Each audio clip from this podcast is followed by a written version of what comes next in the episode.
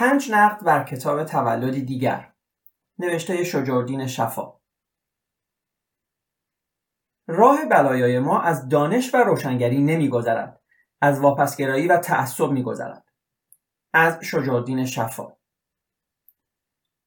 مجله مهرگان متن مقاله ای را که توسط صاحب نظری از داخل ایران در نقد کتاب تولدی دیگر من به نشانی آن نشریه ارسال شده است از طریق فاکس برای من فرستاده است. تا اگر مایل باشم در فرصت کوتاهی که تا انتشار شماره تازه مجله باقی است توضیحات خود را نیز در ارتباط با آن برای مهرگان بفرستم. و بدین ترتیب متن نقد و پاسخ آن در یک شماره واحد به خوانندگان نشریه ارائه شود. همین ابتکار آقای فرهاد بهانی نویسنده مقاله در راهگشایی گفتگوهای از این قبیل میان ارباب قلم داخل و خارج کشور برای من شایان ستایش است. و هم اقدام مهرگان در اینکه دیدگاه های دو طرف یک گفتگو را در کنار همدیگر و نه آنچنان که تاکنون غالبا در این نوع نشریات تحقیقی ما معمول بوده است با فاصله های سه یا بیشتر در دسترس خوانندگان خود قرار دهند. چنین طرز کاری بیش از هر چیز نمایانگر احترامی است که یک نشریه برای خوانندگان خیش قائل است زیرا بدانان فرصت و امکان آن را می‌دهد که بی آنکه چند ماه در انتظار بمانند هر دو دیدگاه یک بحث و گفتگوی فرهنگی را یکجا ارزیابی کنند و در شرایط بهتری درباره آن به داوری و تشخیص بپردازند. و من صمیمانه امیدوارم این اقدام مهرگان که روش معمول تقریبا همه مطبوعات معتبر جهان غرب است در آینده در دیگر مجلات اندیش ما نیز دنبال شود.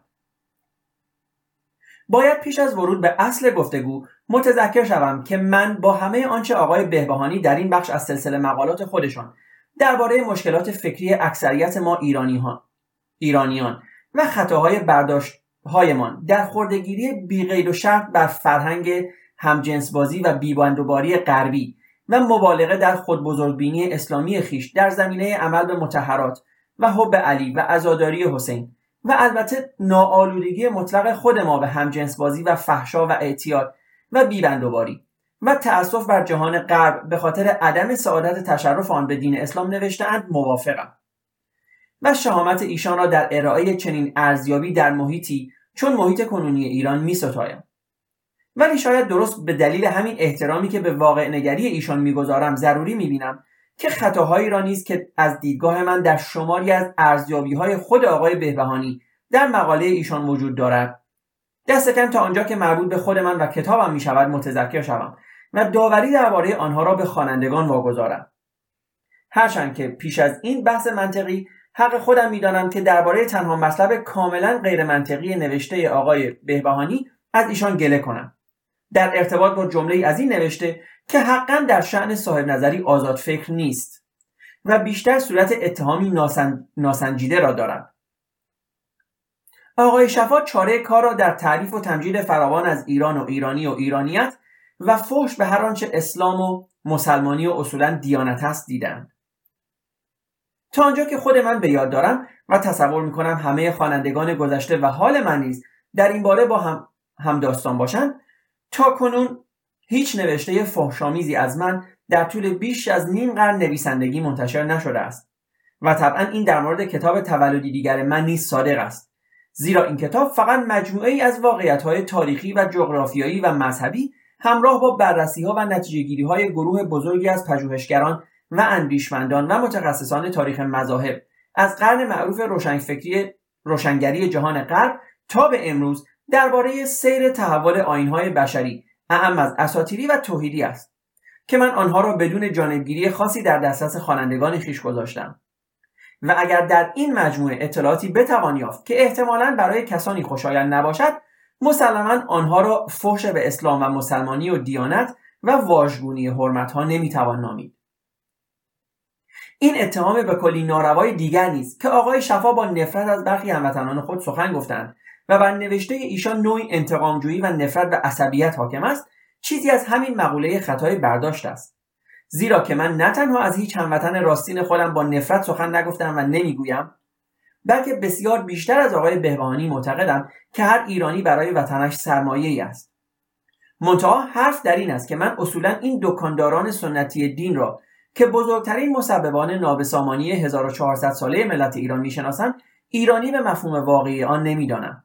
بلکه آنان را با بیعلاقگی ایشان به کلیه ارزشهای تاریخی و فرهنگی ایران که در خط منافع خصوصی و حرفه‌ای خود آنها نباشد صرفا کارگزاران یک فرهنگ وارداتی می‌دانم که نه تنها به کلی از ایرانیت بیگانه است بلکه از اسلام نیز جز در آن قرائتی از آن که این منافع خصوصی کاسبکارانه و غالبا نامشروع را تأمین کند بیگانه است.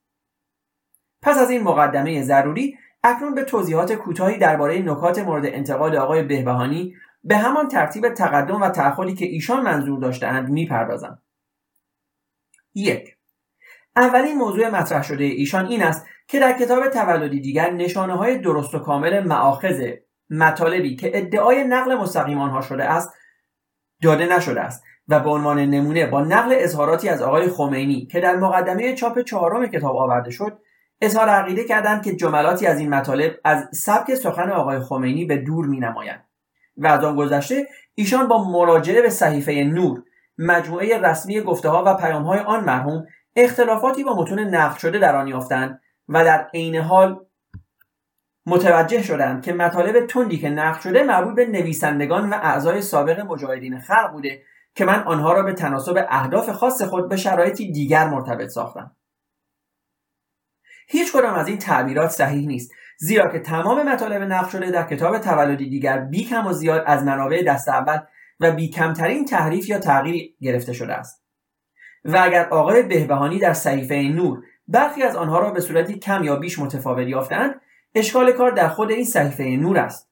زیرا این صحیفه نور سالها بعد با دستکاری بسیار و با تجدید نظر کامل در ترکیب املایی و انشایی بیانات اصلی آقای خمینی توسط عدهای از کارشناسان حقوق بگیر در طول ماها کار مداوم فراهم شده و مندرجات آن غالبا متون تجدید, تجدید نظر شده و تصحیح شده سخنان بی مبتدا و خبری هستند که مرحوم خمینی به بیان آنها عادت داشت در یکی دو سال اول انقلاب عین نوارهای ضبط شده این بیانات در رادیو تلویزیون اسلامی پخش می‌شد و به همان صورت نیز در روزنامه دولتی از جمله اطلاعات و کیهان و جمهوری اسلامی به چاپ می رسید.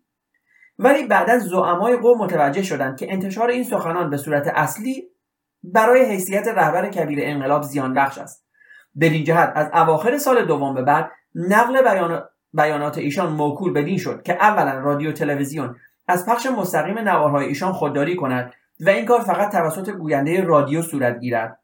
ثانیا در مطبوعات نیست فقط همین متن اصلاح شده و نه متن اصلی بیانات منتشر شود. آنچه من در کتاب خود آوردم عینا از دو روزنامه کیهان و اطلاعات چاپ تهران نقل شده است که من دوره کامل آنها را در پنج ساله اول انقلاب در کتابخانه شخصی خودم دارم. و اگر آقای بهبهانی علاقه مند باشند می توانم فتوکپی آنها را برایشان بفرستم تا احتیاج به مراجعه به متون تجدید نظر شده و آرایش شده آنها در صحیفه نور را نداشته باشند. در مورد این اظهار نظر نیز که احتمالا مطالب زننده آقای خمینی در ارتباط با مجاهدین خلق ایراد شده است متذکر می شوم که دوران سرکوبگری ها و کشتارهای دست جمعی اعضای این سازمان مدتی بعد از ایراد این سخنان توسط آقای خمینی آغاز شد و این بیانات نمی توانست ارتباطی با سازمان مجاهدین داشته باشد. مخاطبان واقعی این دشنامها و تهدیدها اعضای نهضت آزادی آقای بازرگان و افراد جبهه ملی بودند که به طور سنتی دم از دموکراسی و آزادی و حقوق بشر می‌زدند و هیچ یک از آنها نه جزو سازمان مجاهدین بودند نه شعارهایشان با شعارهای سازمان مجاهدین که با هیچ یک از این اصول سازگاری نداشت تطبیق می‌کرد. تازه حتی در مورد مجاهدین نیز معلوم نبود که تهدید تهدید زدن و کشتن و سوزاندن آنها با آنچه آقای خمینی در نوفل لوشاتو درباره قضاوت کاملا قانونی در حکومت اسلامی آینده گفته بود می‌توانست مطابقت داشته باشد. همچنان که معلوم نبود چطور همین مجاهدین در روزهایی که برای روی کار آوردن آقای خمینی در خیابانهای تهران جنگ چریکی می‌کردند و میسوزاندند و آتش می‌زدند مورد غضب پیشوا قرار نگرفته بودند. با این توضیح زیلن منابع دقیق مطالب مورد تذکر آقای بهبهانی را از روی نشریات معتبر خود جمهوری اسلامی برای اطلاع آقای بهبهانی نقل می‌کنم. به اینهایی که دائما از دموکراسی حرف می‌زنند گوش ندهید اینها با اسلام مخالفند ما قلم های مسموم کسانی را که صحبت ملی و دموکراتیک و اینها را می‌کنند میشکنیم. در ملاقات با دانش آموزان و معلمان در مدرسه فیضیه قوم 22 اسفند 1357 آنهایی که به جمهوری اسلامی رأی ندادند معنایش این است که ما تاغوت را می‌خواهیم. ما با آنها مثل منافقین عمل می‌کنیم و آنها را سرکوب می‌کنیم. اگر چنانچه دست از شیطنت برندارند بسیجی فوق این بسیج که انجام گرفت انجام می‌دهیم. بسیجی فوق این بسیج که انجام گرفت انجام می‌دهیم و تمام را پاکسازی می‌کنیم. نمی‌گذاریم شما جرسومه های فساد باقی بمانید. از پیام عید فطر دوازده شهریور 1358 کسانی که جبهه های سیاسی تشکیل می‌دهند باید دست از کار خودشان بردارند. اگر بنابود از اول مثل سایر انقلاباتی که در دنیا واقع می شود چند هزار از این فاسدها را در مراکز عام سر میبریدند و آتش می‌زدند تا قضیه تمام شود اشکال برطرف می‌شد. در مجلس معارفه با نمایندگان مجلس خبرگان قوم 27 مرداد 1358 اینهایی که به اسم دموکراسی می‌خواهند مملکت ما را به فساد و تباهی بکشانند باید سرکوب شوند. اینها از یهود بنی قریزه هم بدترند و باید اعدام شوند. ما به اذن خدا و به امر خدا آنها را سرکوب می‌کنیم. در مذاکره با طلاب قوم در مدرسه فیزیه 8 شهریور 1358 این ریشه های گندیده که الان در کار هستند سرکوب می شوند و در نتیجه مملکت پاکسازی می شود حضرت امیرالمؤمنین علیه السلام وقتی که مواجه شد با لشکر معاویه که از کفار هم بدتر بودند و همینطور با خوارج شمشیر کشید و این فاسدها را مثل قده های سرطانی درو کرد و تمامشان را کشت. در ملاقات با خانواده های خلبانان در قوم 11 شهریور 1358 و در یادبود شهدای هفته شهریور قوم هفته شهریور 1358 توصیه می کنم به شما مخالفین که اینقدر اعلامیه ندهید اینقدر نشریه ندهید. جرأت کرده اید سر درآورده اید توی دهن همتون می‌زنم.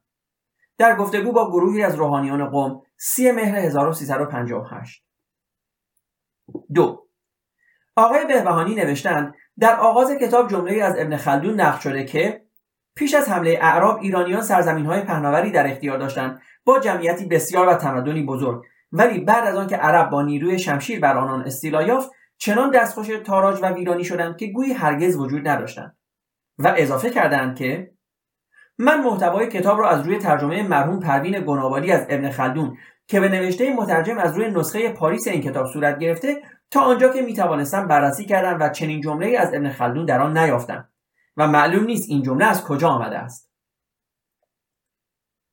برای آگاهی ایشان متذکر می شود که اتفاقا ترجمه خود من نیز به صورت دقیق و کلمه به کلمه از همین ترجمه فرانسوی ابن خلدون صورت گرفته که توسط دانشمند ایرانشناس معاصر فرانسوی وینسنت مونتیه با عنوان ابن خلدون المقدمینا المقدمیا در سال 1967 توسط بنگاه انتشاراتی معروف فلاماریون در پاریس به چاپ رسیده است و اگر واقعا این مطلب در ترجمه فارسی آن وجود نداشته باشد باید آن را حمله بدین کرد که مترجم یا سازمان ناشر عمدن از نقل آن خودداری کردند مطلبی که من جملات مربوط به ایران را از آن نقل کردم عینا از صفحات 295 و 296 این ترجمه فرانسوی گرفته شده است 3.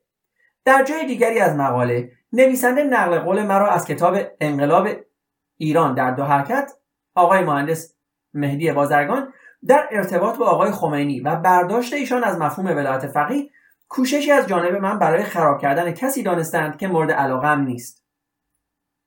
این طرز تعبیر ایشان صرفا زاده سوء تفاهمی است. زیرا من نه فقط با مهندس بازرگان دشمنی ندارم بلکه او را مرد با حسن نیت ولی خوشباوری می‌دانم که به خاطر معتقدات مذهبی افراطی خود متاسفانه آلت دست و ابزار قدرت طلبی آخوندان قرار گرفت. زیرا درست در همان برهه زمانی که آخوندهای تازه به قدرت رسیده خود را در برابر مسئولیت کمرشکن اداره امور مملکتی می‌دیدند که خودشان هیچ یک از جهات دانش و تخصص و تجربه و مدیریت صلاحیت و توانایی میانداری آن را نداشتند آقای مهندس بازرگان در مقام نخست وزیر تمام کاردانی ها و سوابق و تجارب شخصیت های تحصیل کرده و کارکشته و آزموده نهزت آزادی و جبهه ملی را در بس در اختیار مافیای آخون قرار داد. و آخون نیز به عنوان حقشناسی به محض آنکه بر مسند قدرت استوار شد منحصرا با هدف ساقط کردن دولت او و در دست گرفتن تمام مراکز قدرت و حکومت دست به بازی زشت گروگانگیری, گروگانگیری اعضای یک سفارت خارجی زد که نتیجه آن سقوط حیثیت جهانی ما تا حد یک کشور نیمه وحشی و بسیج همه جانبه دستگاه های خبری و تبلیغاتی جهان غرب علیه ایران و سرانجام معامله فاجعه بار استرداد گروگانها به قیمت پرداخت چندین میلیارد دلار از ذخایر ماری ایران بود. منتها این بازی فاجعه بار فاجعه بار آخوندان را موفق کرد که حکومت مزاحم غیر آخوند را از سر راه خود بردارند. و این تنها موضوعی بود که واقعا برای آنها اهمیت داشت.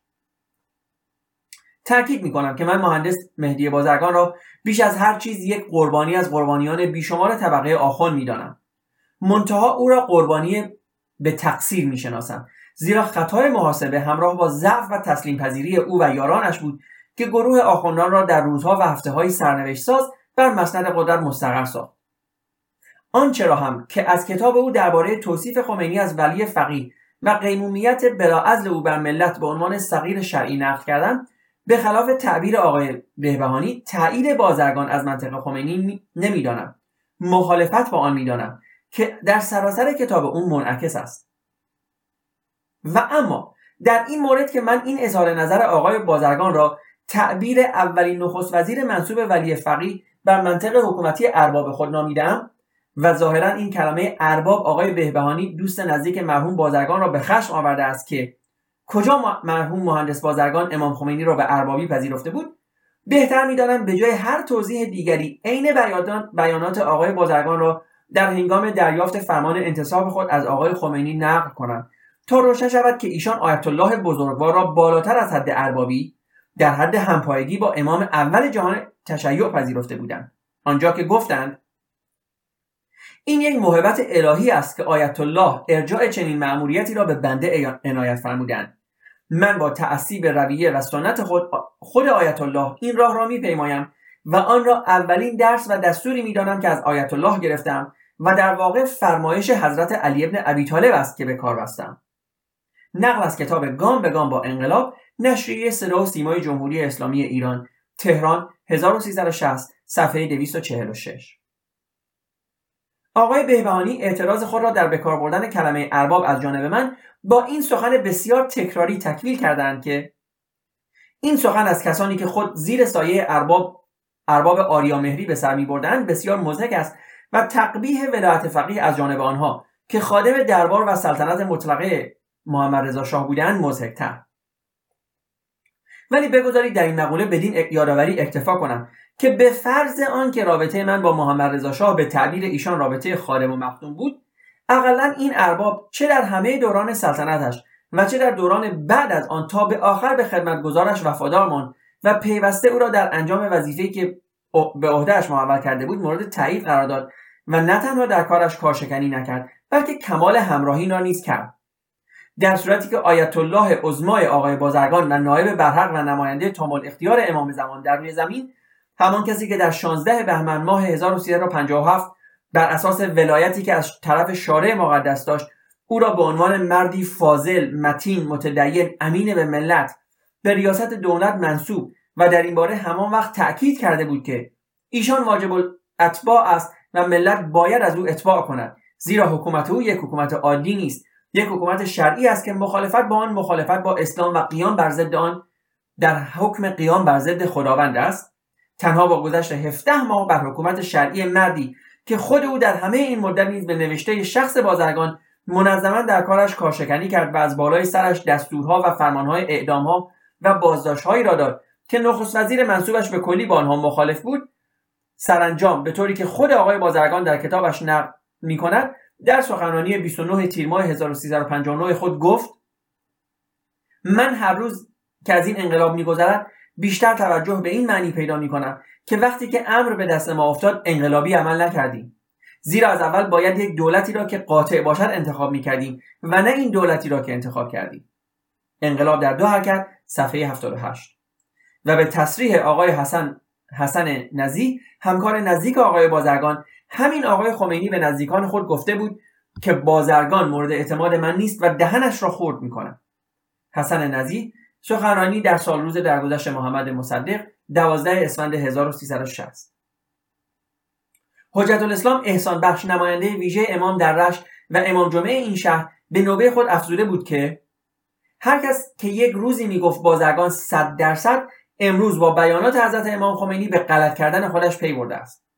مصاحبه با مجله پاسدار اسلام شماره آبان 1362 آیا آقای بهبانی می توانند منصفانه به من بگویند که اگر الزاما اربابی میباید داشت بهتر است این ارباب انسانی حقشناس و با نزاکت باشد تا کسی که با صمیمیترین یاران وفادار خودش معامله ای را بکند که آقای خمینی نه فقط با نخستین رئیس دولت منصوب خود بلکه با جانشین تعیین شده خودش با نخستین رئیس جمهوری برگزیده خودش با وزیر خارجه خودش و با بسیار و بسیار از همکاران دیگری کرد که همه آنها تنها به صورت نردبان نیل و قدرت مورد بهره او و آخوندان مورد نظرش قرار گرفتند و بعدا یکایک آنان در آستان همینان قربانی شدند.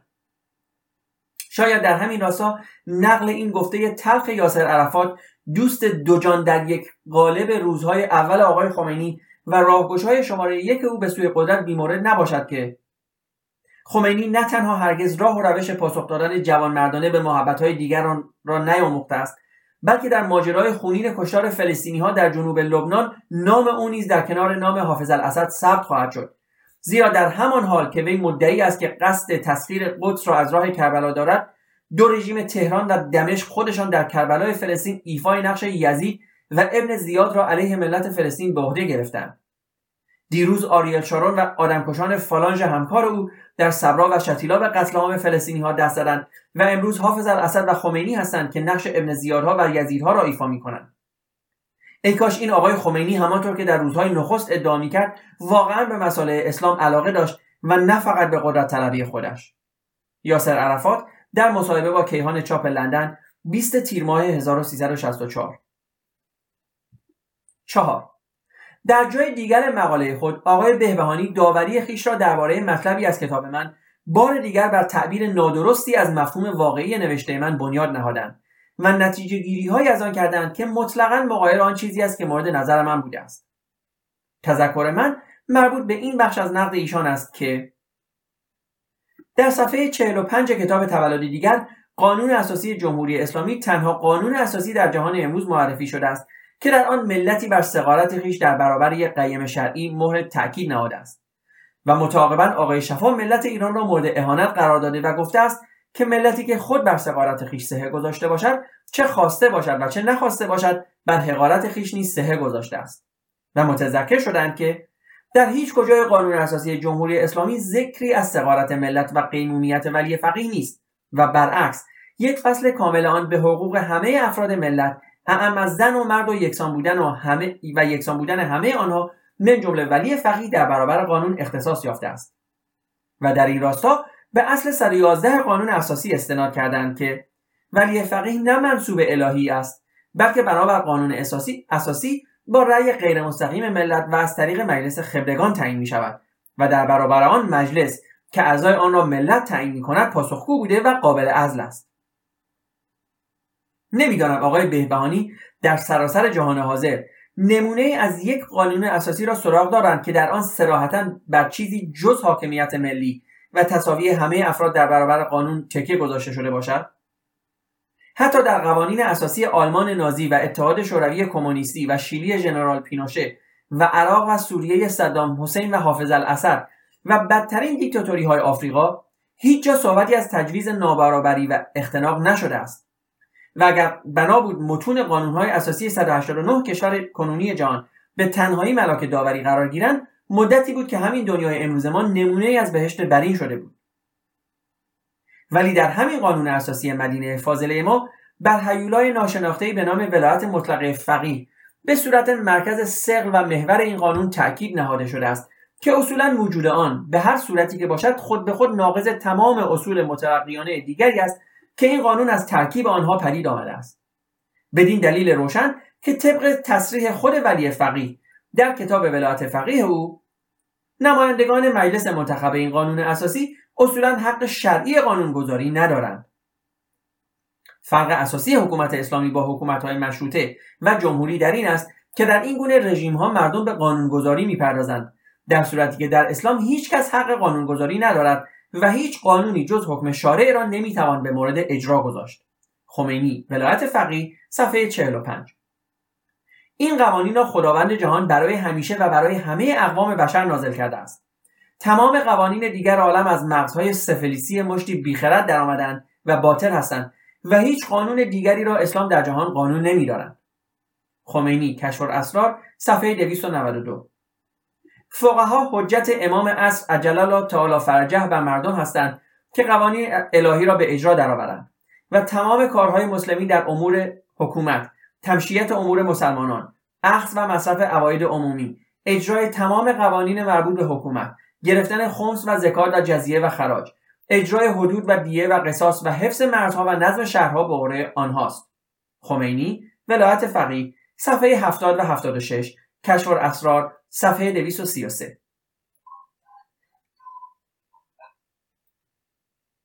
اگر فرد لایقی که دارای دو خصلت علم به قانون و عدالت باشد به پا خواست و تشکیل حکومت داد او همان ولایتی را دارا می باشد که حضرت رسول اکرم در امر ادامه جامعه داشت و بر همه مردم لازم است که از او اطاعت کنند. خمینی خطاب به گروهی از روحانیان قوم در مدرسه فیزیه سی مهر 1358 ولی فقیه وسیع رسول اکرم است و در عصر غیبت حضرت صاحب زمان امام المسلمین و رئیس المله است.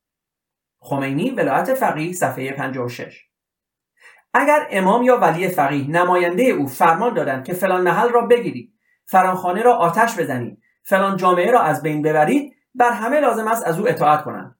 هر کس تخلف کند خداوند بر او احتجاج خواهد کرد.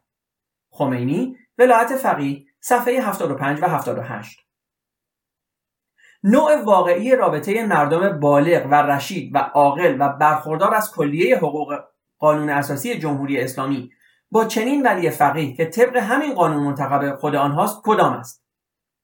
بدین پرسش نیز خود ولی فقیه پاسخ روشن داده است.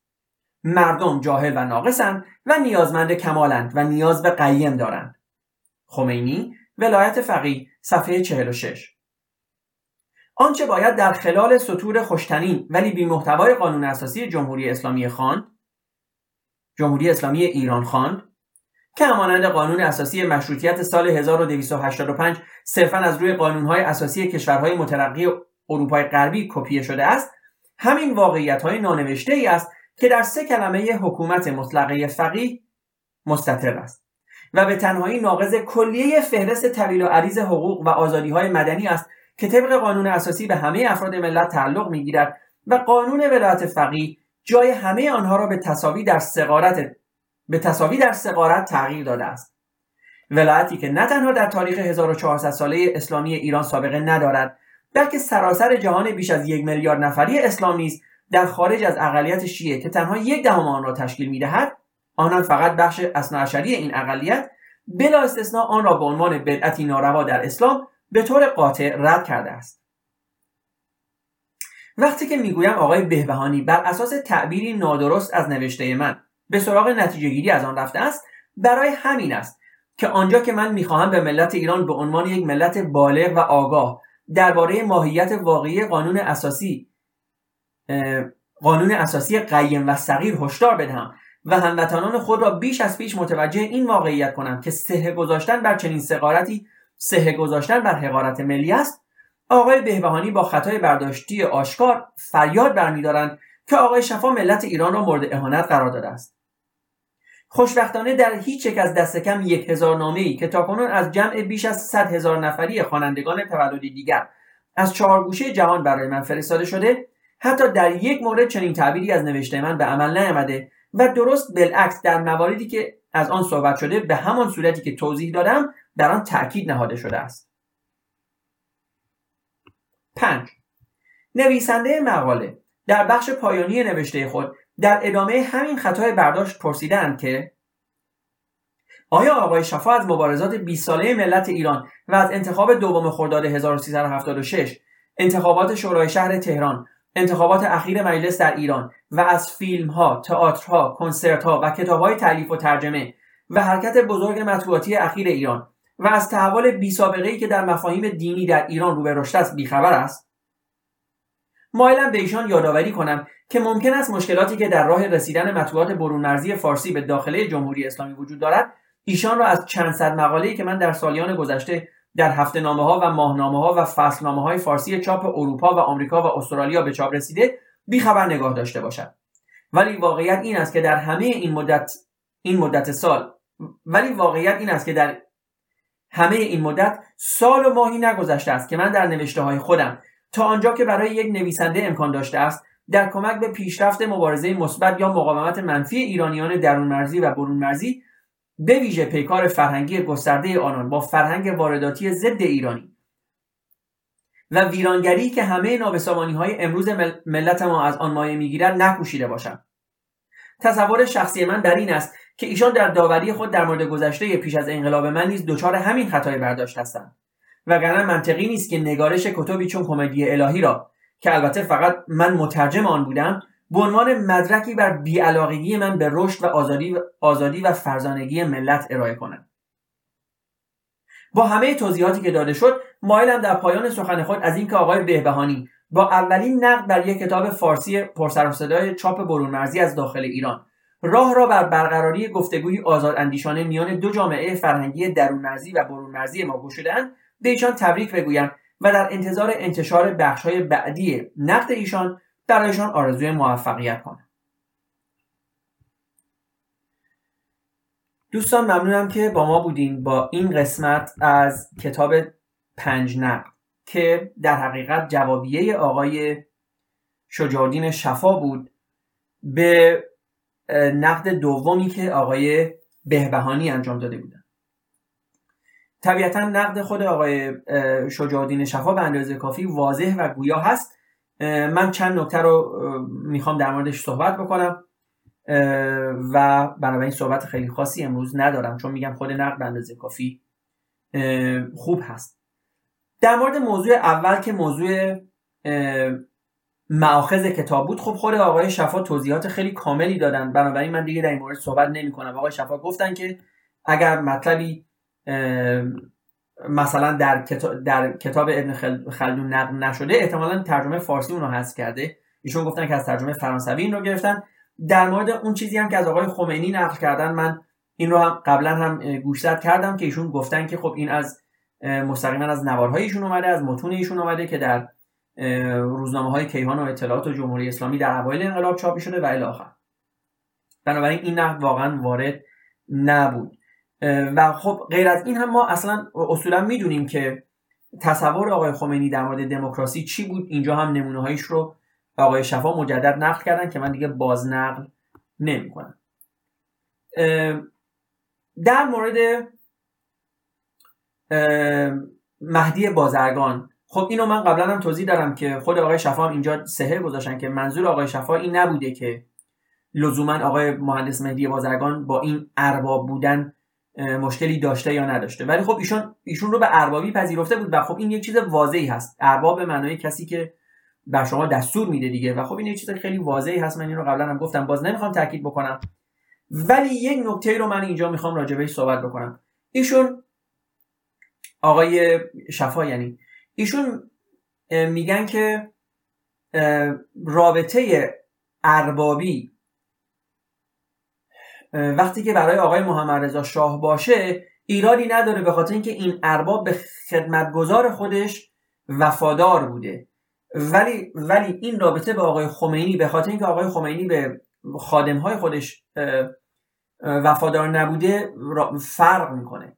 من می‌خوام این اشکال رو به آقای شجاعالدین شفا بگیرم و حداقل از دیدگاه خودم بگم که رابطه ارباب و رعیتی در همه جا بد هست.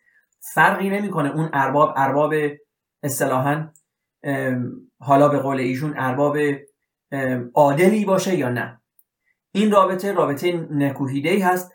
شاید این روابط یک زمانی در اوایل پیدایش تمدن ها توجیه پذیر بوده ولی در قرن بیستم تو هیچگاه توجیه پذیر نبوده. من نمی‌خوام بگم در اینجا که آقای محمد رضا شاه ارباب بوده یا نبوده گفتم صحبت من نقد حکومت پیشین نیست. صحبت من نقد آقای شفا هست که میگن حالا پذیرفتن رابطه اربابی از یک ارباب عادل ایرادی نداره یا بهتر است. خب بهتر بودن گفتم بهتر بودن کلمه دقیقی نیست. این مثل اینه که مثلا من به شما بگم فرض کنید این که آدم یک دستشو از دست بده از اینکه جفت دستاشو از دست بده بهتره. خب بله بهتره اما اصلا چیز خوبی نیست از دست دادن یک دست مثلا. بنابراین صرف بهتر بودن چیزی رو توجیه نمی‌کنه. من این نقد رو به آقای شفا در حقیقت دارم که فرقی نمی‌کنه رابطه ارباب و رعیتی در همه حالش پذیرفته نشده است. بنابراین من اینجا از این زاویه صحبت آقای بهبانی رو وارد می‌دونم اما نه از زاویه‌ای که خود ایشون گفتن. چون گفتم نگاه کنید نقد کتاب با نقد افراد فرق می‌کنه. من این مشکل رو کماکان با نقد آقای بهبانی توی این قسمتش دارم که نقد شخص هست نه نقد کتاب. در حالی که اسم اسم کتاب و عنوان چیزی که ایشون گفتن نقد کتاب تولدی دیگر هست نه نقد نویسنده کتاب تولدی دیگر. که اگر نقد نویسنده بود طبیعتا من این نقد رو نمیخوندم به خاطر اینکه اصلا به من ربطی نداره. خب، کسی که نقد شده باید بیاد دفاع بکنه. من دارم در مورد کتاب صحبت می‌کنم و بهتر بود آقای بهبانی هم در مورد کتاب صحبت می‌کنم اما گفتم من با این دیدگاه آقای شجاعالدین شفا هم ایراد دارم. اما در این مورد که آقای خمینی نسبت به خادمین خودش احساس وفاداری نداشته غیر از مثال هایی که اینجا اومد واقعا بدترین مثال شاید آقای آیت الله شریعت مداری باشه که روحانی دربار بود. و بنا به عبارتی بنا به گفته ای ایشون بود یعنی آیت الله شریعت مداری بود که زمانی که شاه آیت الله خمینی رو دستگیر کرد و می‌خواست اون رو بکشه برای آقای خمینی حکم مرجع تقلیدی گرفت که از اعدام فرار کنه. یعنی حکم اعدامش اصطلاحا بیاد چی میگن؟ تنزل پیدا کنه و تبدیل بشه به حکم مثلا تبعید. و بنابراین آقای شریعت مداری کمک بزرگی کرد به آقای خمینی و جونش رو نجات داد. اما همینطور که همه ما می‌دونیم بعد از انقلاب آقای خمینی نه تنها به آقای شریعت مداری بدرفتاری کرد و ایشون رو حبس کرد بلکه بعد هم که ایشون رو حالا کشتن به هر شکلی او رو در توالت خونه خودش دفن کرد. یعنی یک مرجع تقلیدی که به هر حال طرفدارانی داشت. در جامعه ایران آقای آیت الله شریعت مداری به بدترین شکل ممکن در دستشویی خونه خودش به خاک سپرده شد. حالا این یک نمونه هست که فرض کنیم آقای خمینی با یک آیت الله و با این مرجع تقلید انجام داد. شما ببینید که دیگه با افرادی که مرجع تقلید نبودن با آدمای عادی بودن یا از دید ایشون لیبرال مثلا بودن یا دموکرات بودن ببینید ایشون چه بلایی احتمالا سر اونها در آورد. در مورد نقد قانون اساسی و اینکه اصطلاحا چنین قانون اساسی بر سقارت مردم سهه می‌گذاره من اینو قبلا باز گفتم نمی‌خوام اینجا راجع صحبت بکنم. آقای شفاف به درستی اعلام کردن که مهم نیست شما چقدر اصول مترقی دارین توی یک قانون اساسی. یک اصل می‌تونه تمام اون اصول رو از بین ببره. این چیزی است که ما در ریاضیات قبلا هم به شما گفتم این چیزی است که ما در ریاضیات بهش میگیم مثال نقص یعنی شما هر چقدر قانون بیاری که این قوانین بر برابری مردم تاکید بکنه وقتی یک قانون دیگه در همون کتاب باشه که اون قانون تصریح بکنه که یک نفر هست اون بالا. که ولایت مطلقه داره در همه شعون اجتماعی و ارزم به مدنی و سیاسی و اقتصادی و حتی خصوصی مردم. و همینطور که خود آقای خمینی هم اینجا گفتن که اگر ولی فقیه چیزی رو بگه باید اجرا بشه که من دیگه باز اونو براتون نمی‌خونم. اگر چنین قانونی باشه تمام اون قوانین دیگر رو نقض می‌کنه و همین راحتی. چرا؟ چون شما همیشه می‌تونید به استناد به اون قانون بقیه قوانین رو کنار بذاریم و از اون قانون استفاده بکنیم خب این اتفاقی است که البته خب زیاد میفته همه ما می‌دونیم ولی باز گفتم جای تفسیرش و توضیحش دیگه اینجا نیست. بله قانون اساسی هیچ کشور دیکتاتور دیگه ای هم نمیگه که ما بدیم. این که یک چیز کاملا واضحی هست یعنی شما به این قانون اساسی زیمبابوه رو هم بخونیم میگه که همه مردم با هم برابر. تحتش این هست دیگه. بله جمله آقای خمینی هم این است که میگه اگر امام یا ولی فقیه یا نماینده او فرمان داد که فلان محل را بگیرید فلان خانه را آتش بزنید فلان جامعه را از بین ببرید فلان جامعه را دقت کنید. نه یک نفر. بر همه لازم است از او اطاعت کنند. به همین راحتی. از کتاب ولایت فقیه آقای خمینی هست این جمله. صفحه 75 و 78 پس این هم مشخص هست. در مورد آخرین نکته هم که آقای شفا جواب دادن گفتم آقای شفا این رو زمانی جواب دادن که دوران آقای خاتمی هنوز سر کار بوده. ولی ما دیدیم که چه بر سر مطبوعات اومد در این سالها. ما دیدیم که چه بر سر بقیه اومد. بنابراین بنابراین اینم قبلا توضیح دادم. واقعا این نقد آقای بهبانی هم وارد نیست. به هر شکل دوستان ممنونم که با این قسمت از کتاب پنج نقد هم با ما بودین. روز و شب شما خوش.